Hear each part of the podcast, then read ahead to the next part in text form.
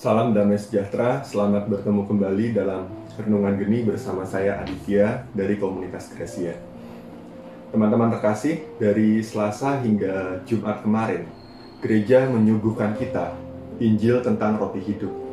Dan dalam Injil hari ini, Yohanes bab enam ayat enam puluh sampai enam puluh sembilan, kita mendengar respon murid-murid yang bersungut-sungut karena pengajaran itu.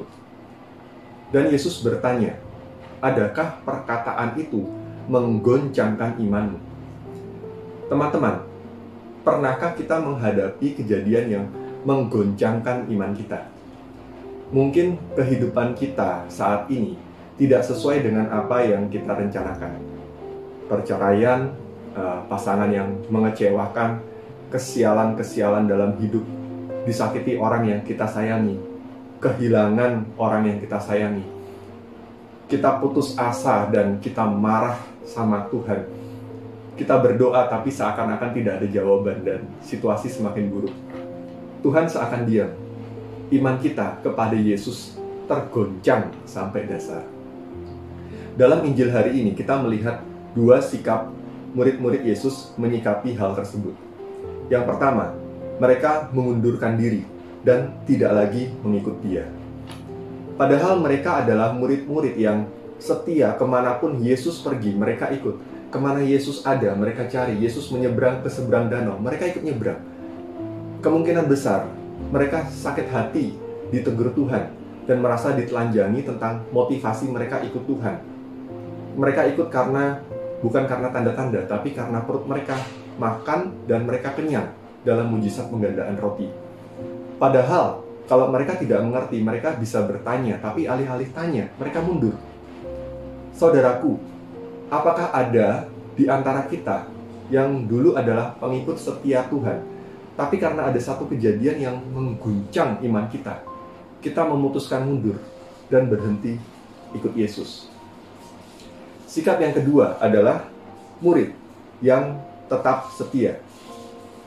Tapi pada murid yang setia pun, Yesus tidak berusaha menahan atau membujuk mereka untuk tinggal. Seakan wajar bagi Tuhan bila muridnya meninggalkannya dan Tuhan maklum. Malah kepada dua belas murid yang setia, Yesus justru menantang mereka. Apakah kamu tidak mau pergi juga? Apa arti kata mau dari pertanyaan Yesus? Yesus hendak mengatakan pada kita bahwa ikut Yesus lebih karena kemauan seseorang, bukan karena perasaan senang bahagia, kemudian kalau tidak bahagia atau senang, kita bubar. Atau kecerdasan intelektual kita memahami tentang pribadi dan ajaran Yesus, tidak. Tapi ikut Yesus karena kemauan. Dan kemauan ini yang memampukan kita menjadi setia, dan kemauan yang membuat para rasul setia di samping Yesus. Dan Petrus mewakili murid yang lain menjawab tantangan Yesus. Tuhan, kepada siapakah kami akan pergi? Perkataanmu adalah perkataan hidup yang kekal. Bapak, Ibu, saudara-saudariku terkasih, Injil hari ini hendak menantang saudara dan saya di tengah situasi corona yang tidak menentu, di tengah situasi hidup yang demikian keras. Tuhan tanya, apakah kamu tidak mau pergi juga? Apapun jawaban Anda, mau pergi atau tidak, mungkin hari ini bisa bilang pergi, tapi besok tiba-tiba kembali. Hari ini bisa bilang tidak, tapi besok kita pergi. Satu yang pasti, Yesus tidak pernah mundur dan meninggalkan Anda dan saya.